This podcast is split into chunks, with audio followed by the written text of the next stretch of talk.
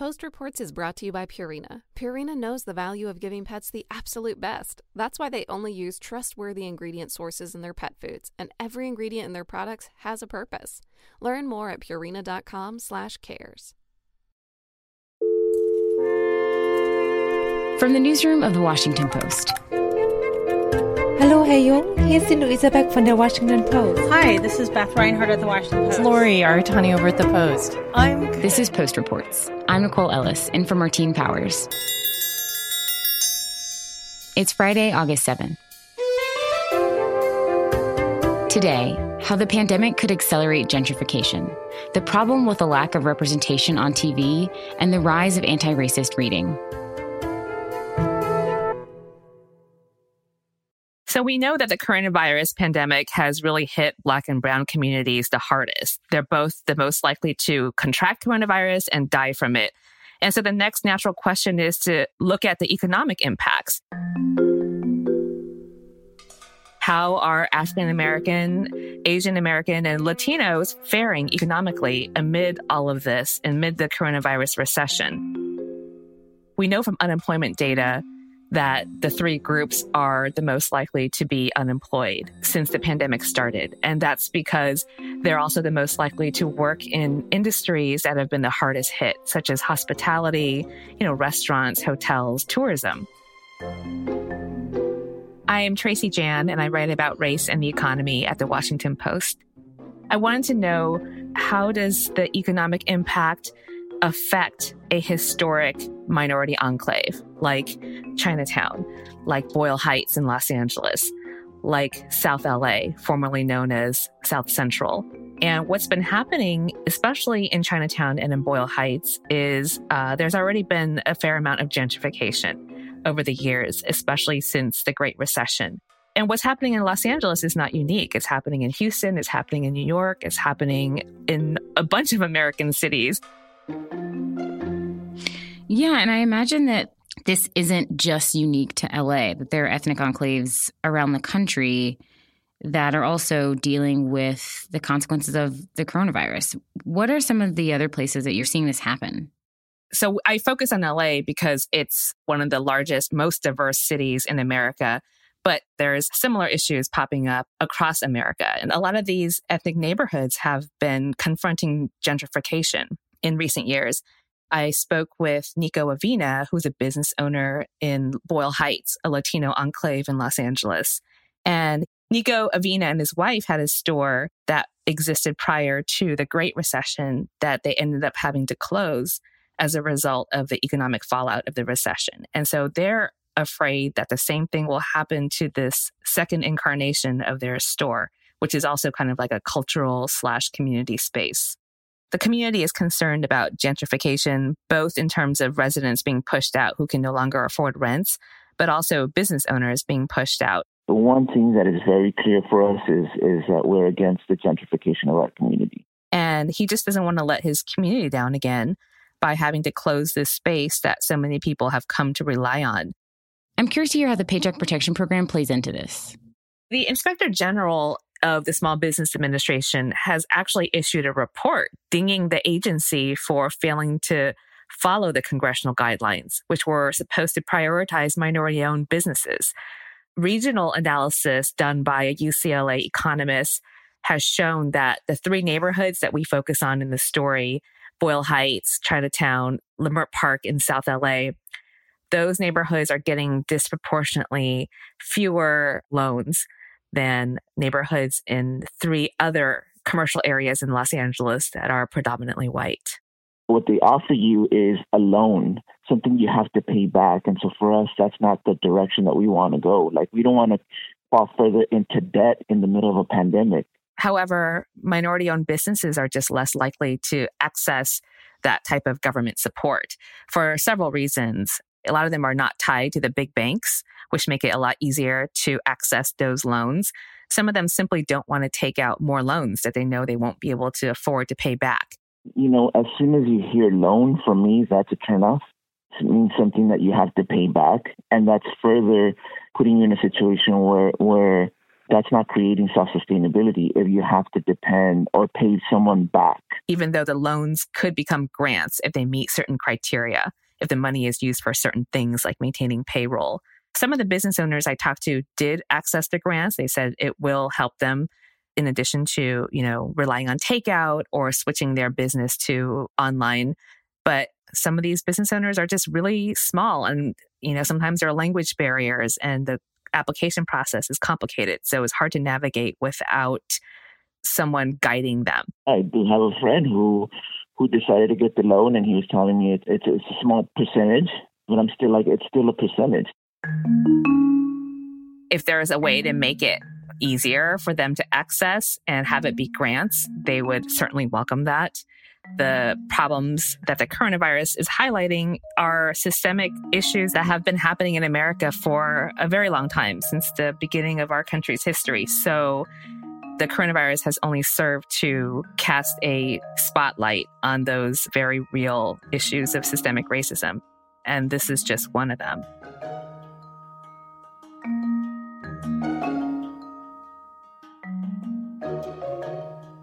Tracy Jan reports on race and the economy for The Post.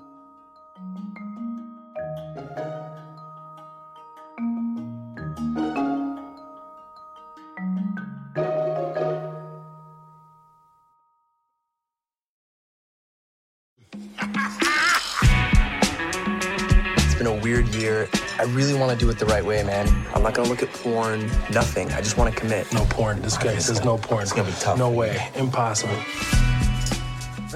Ramy is a show on Hulu about a Muslim guy who makes a bunch of human mistakes while he's trying to get closer to God. And along the way, he's trying to understand what faith means to him. I just want to figure out my calling. Brother Ramy, so what brings you here? I, I want to change, and I heard you can help me. Ramy is definitely a different kind of show from Muslims that have previously been on TV.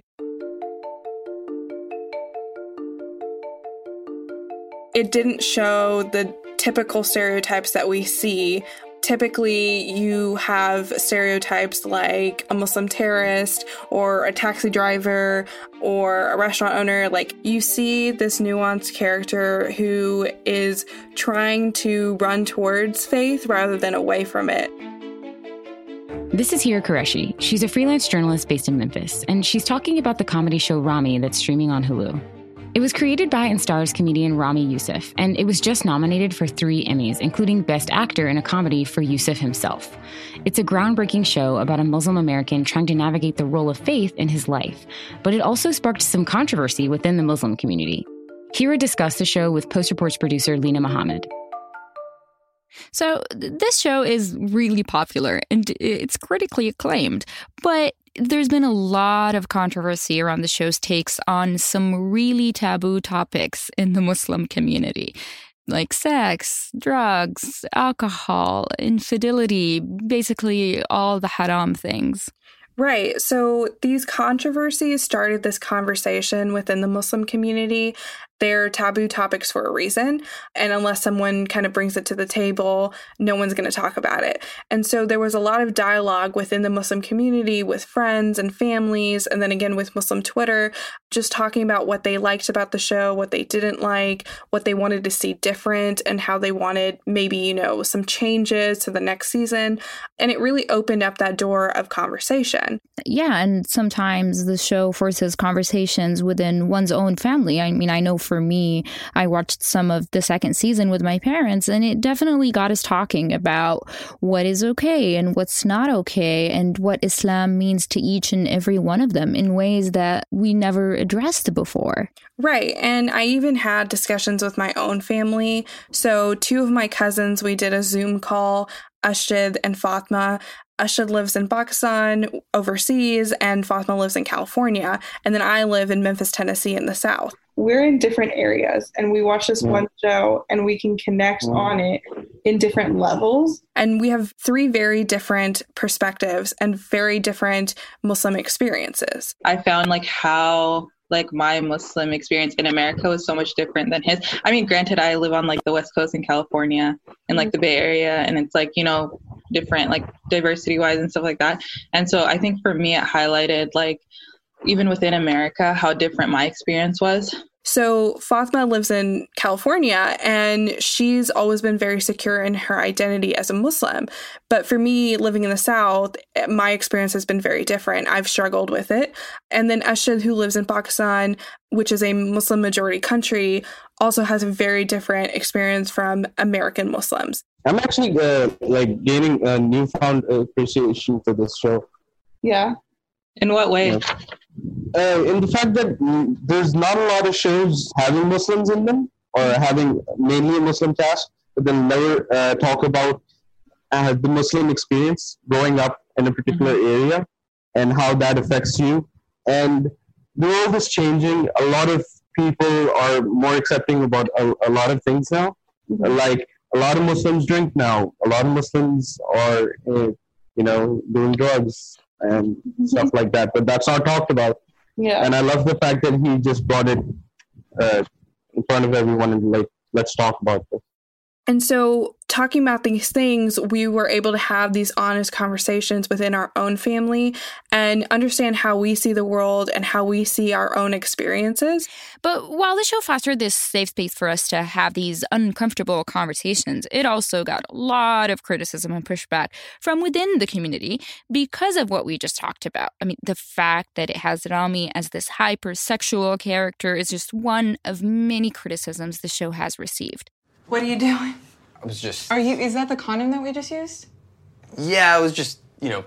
Cleaning it, or. I was just checking if there was any holes in it. You know. Like, Why would there be a hole? You ever see the way they ship these things? It's like on a truck. There's like a bunch of dudes, and like, who are those dudes? Like, I don't know them. You don't know. You know. So it's just, just to make sure that there isn't a faulty one. And you do this like every time we have sex.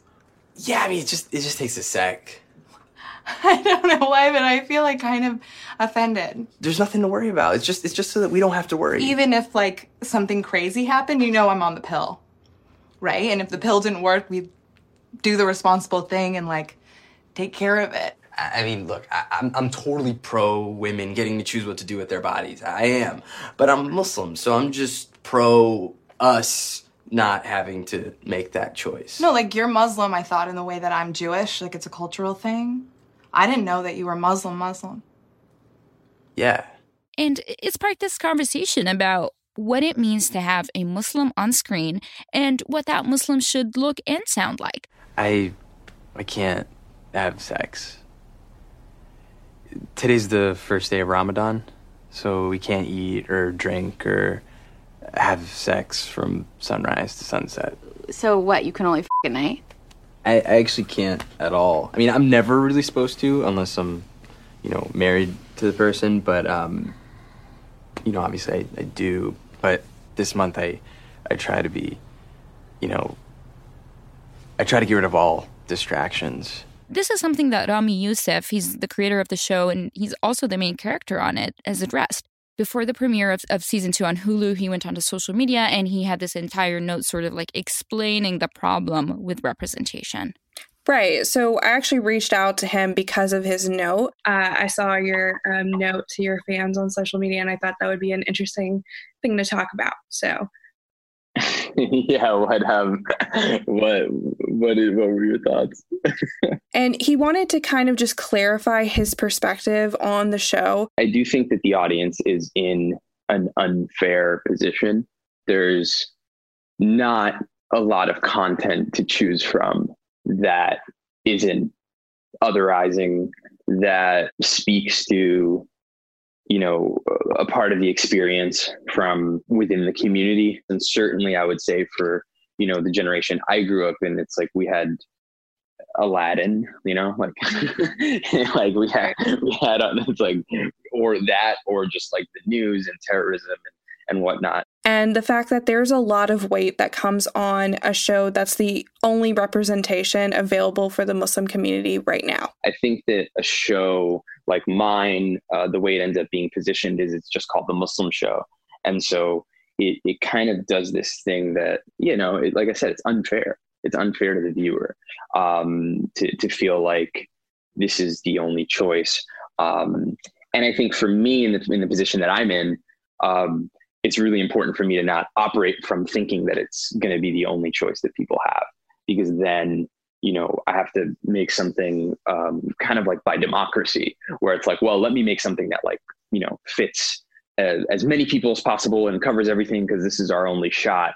Uh, that's a really bad way to make something and I get that, but I still think that it can be problematic at times. I mean, just the way that the Muslim women were portrayed in the show, I mean, we didn't see a lot of depth to their characters, especially in season one. You could move out. Okay, you're choosing to stay there. Guys, my parents are not going to let me move out before I'm married. I can't f- until I'm married. So really, I'm just f- until I'm married. As a Muslim woman viewer, both watching season one and season two, that is something that I definitely took issue with. I just found myself asking, why can't the hijab wearing character be stronger? Or why is the mom's character on the weaker side? Ramy, Habibi, where are you? Uh, we're still watching the game. You said you're coming half an hour ago. Habibi, your father is coming home soon. I have to go to the market. We don't even have milk. Mom, it's overtime. Look, I can't control that, all right? I'm gonna call you a car. You love these apps with cars. I told you, I don't know who they are. Mom, it's safe, all right? Let me just call you on because I'm gonna. Oh, What? Look, Mom, I gotta watch this game. I gotta wa- look. There's gonna be a blue Camry outside in two minutes, okay? I just called it. He's gonna take you to the store and then I'll pick you up. Yani, you gave them our address? Definitely one big criticism that he got was uh, about the Muslim women in his show. He has these really deep male characters, and the women just seem to be really flat compared to them. And so it almost seems like the women in a show are props for these men's stories and make the men's stories better which can kind of be seen as a reflection as to how Muslim men in the community see the women in their lives, which is kind of a sad thing to think about. And I think that it's definitely valid criticism because it is a show created by a Muslim guy, and there's a perspective that comes with that on Muslim women. And I think that what you see on the show, although he has these characters of his mom and his sister, and I think that people related to them in some way. I definitely saw some things in his sister, and I could see my mom in some ways in his mom, but I think that it wasn't enough. Yeah, but like as I was watching, I, I couldn't help but see the show through non Muslim eyes, if I may say that. And I kept asking myself, like, oh my God, what are people going to think when they see this? oh my God, are they going to think that we're all like this? And we're not all like this. And I just feel very torn about it because, like, yes, Ramy is a show about one guy's experience, but at the same time, it is one of the only shows that we have right now. So there's still that burden. Right. And I think that's what happens when you have so few shows about the Muslim experience. The audience is going to put a lot of weight on this one particular show. It's the only representation we have, so we think it's the only shot we're going to get. So everything has to be perfect. Every experience that he depicts on the show has to be perfect. And that's what Ramy's intent was when he sent out the no. It was to address that exactly, that there is a weight that's put on the show you know, I just, I really enjoy the discourse around it. And I make this show truly for like conversations that I think are hard to have without the context of comedy mm. and hard to have without something like this to open them up in some way. And so I, I know a lot of the things are uncomfortable, but the intention is never to be sensational and the intention is never to be disrespectful. And, and I think that any shortcomings that like anything that's ever made has, you know, those are always going to be there on, you know, anything. He mentioned he wanted to see more representation out there. Firsts aren't as interesting to me as like thirds and fourths. Like I want to see, you know, places, you know, give there needs to be a show around the Muslim woman. You know, like like I mentioned in in the in the note, like there needs to be a story about Black Muslims. There needs to be like there's so many things that need to be told that really deserve their own 20, 30 episodes because uh, they're really meaty subjects. Hira Qureshi is a freelance journalist. Linah Mohammad is a producer for Post Reports. The show Ramy was recently renewed for a third season.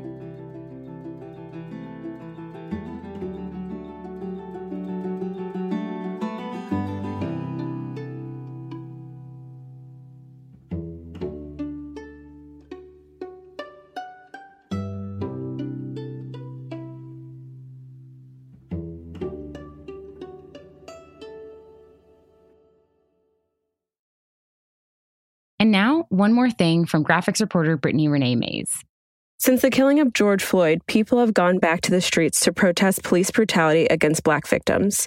But this time, they've also flooded black owned bookstores, asking for anti racist and social justice literature. I talked to a bunch of black bookstore owners, and all of them have told me that their sales have gone through the roof for a bunch of titles. Yeah, sales have increased. I mean, we've probably sold more books in the last month than we sold our entire first year in business. Jazzi McGilbert is the owner of Reparations Club in Los Angeles. The breadth of orders has been anti racist titles, but I've also seen like a huge interest in all of the other books that we carry and have carried for a long time. When I talked to these bookstore owners, so many of them told me that they were overwhelmed with the spike in demand, as were libraries, and even publishers had to reprint a lot of these titles. You know, one week I'm trying to just figure out how to keep the doors open, and quite literally a few days later, trying to figure out how to hire more people to help fulfill orders. So we're seeing books like How to Be an Anti-Racist by Ibram Kendi on bestsellers list. And Me and White Supremacy by Layla Saad is gaining a new audience. Older books like The New Jim Crow by Michelle Alexander and James Baldwin's The Fire Next Time have also picked up steam. And so have books by white authors like White Fragility by Robin DiAngelo. The other thing is that readers seem to be putting more of an effort to buy from these black owned businesses, trying to put money towards causes that they care about. Diversifying your dollar can always be an act of protest and support.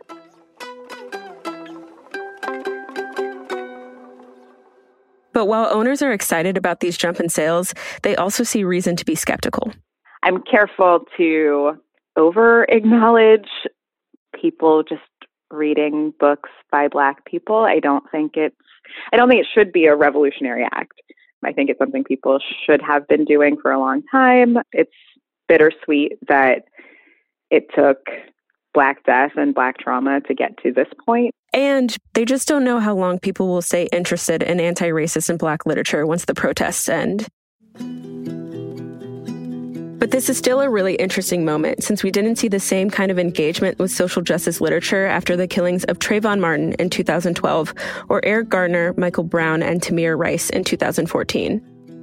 Ultimately, though, it'll be important to see a longer running commitment to black owned businesses. It's been hard to make any business decisions around this influx because you don't know how long anti racism is going to be trending, for lack of a better word. Um, so, yeah, so I applaud people for taking that step, and I just hope it continues.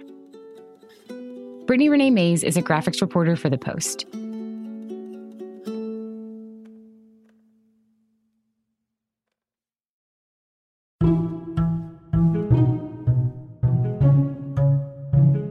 That's it for Post Reports. Thanks for listening. Our executive producer is Madhulika Sikka. Our senior producer is Maggie Penman. Our producers are Alexis Diao, Reena Flores, Linah Mohammad, Jordan Marie Smith, Rennie Svirnovskiy, and Ted Muldoon, who also composed our theme music. The Post Director of Audio is Jess Stahl. I'm Nicole Ellis. We'll be back Monday with more stories from the Washington Post.